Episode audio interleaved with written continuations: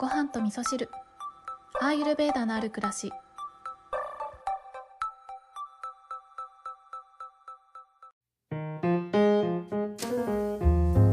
こんにちは。今日は私の中でちょっと気がついたことがあったのでそれをここにメモとして録音しておこうかなと思って会社に行く前にちょっとだけ収録の時間を取りました。えっ、ー、と昨日のお話かな、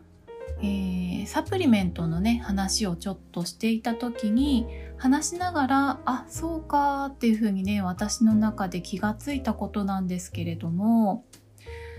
えっ、ー、と必要な栄養素を、えー、取り入れるっていうのはね大切なことだと思うんですけどあのサプリメントを使ってねその必要な栄養素そのものを体に入れるっていうことをしていると食べ物の中からその、えー、栄養素を、えー、取り入れるというその力がねなくなっちゃうんじゃないかっていうそんなお話をしておりましたがうんこれについてね皆さんはどんな風に感じましたでしょうかね？私はこれを話しながらあそうかもしかしたら必要なのはこの食べ物から栄養素を取り出すっていうその、えー、食べ物から栄養を取り出すことっていう何て言うのかな営みって言ったらいいですかねその活動自体がとても重要なんじゃないかなってことにね気がついたんですよね。というのもやっぱりこれはいつも私の中で考えているテーマというかねよくこの番組の中でもお話をしてますけれども何かこう自分がやる仕事とかだったとしてもどんな結果を残すかというよりもそこに至るまでのプロセスの方が大切なんじゃないかなということをねいつも考えていて自分が、えー、どんなことをー、成し遂げるかよりもどんな行動をするかというねその時その,、えー、その時の自分の行動というものがどんなものであるかっていう、うん、行い自体に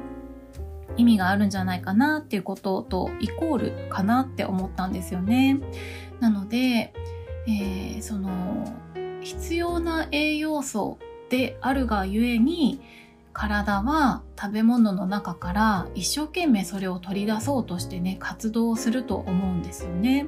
でその活動をするっていうのはアユルベーダ的に考えると消化力を使っていくということになってでその消化力っていうのはえー、アグニというね消化の火を使うわけなんですけれどもこの火を燃やすことによって食べ物の中から、えー、自分が必要な栄養素を取り出そう取り出そうとして火を燃やすっていうことになるのでそうやって体の中に火を灯して私たちは生きているんじゃないかななんてことをちょっと気がついたというか私のまあ妄想話なんですけどね、えー、そんなことを考えていたので今日はこんなお話をしてみました。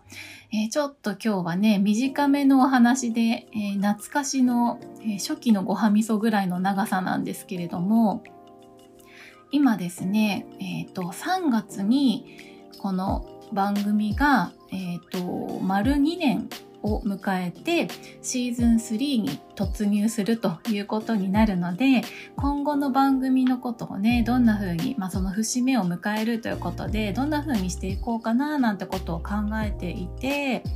で、まあ、その中でいろいろね例えば、えー、配信ペースを週1回とかにして内容を濃くしようかなとかね、うん、あとは今日みたいに、えー、また初期の頃のような感じで短めにして、えー、私のお話がねダラダラと続かないようにもうちょっと洗練していこうかなとかいろんなプランを考えているんですけれどもただ、えー、っとそうですねどうやったら一番いい形で続けることができるかなということをね、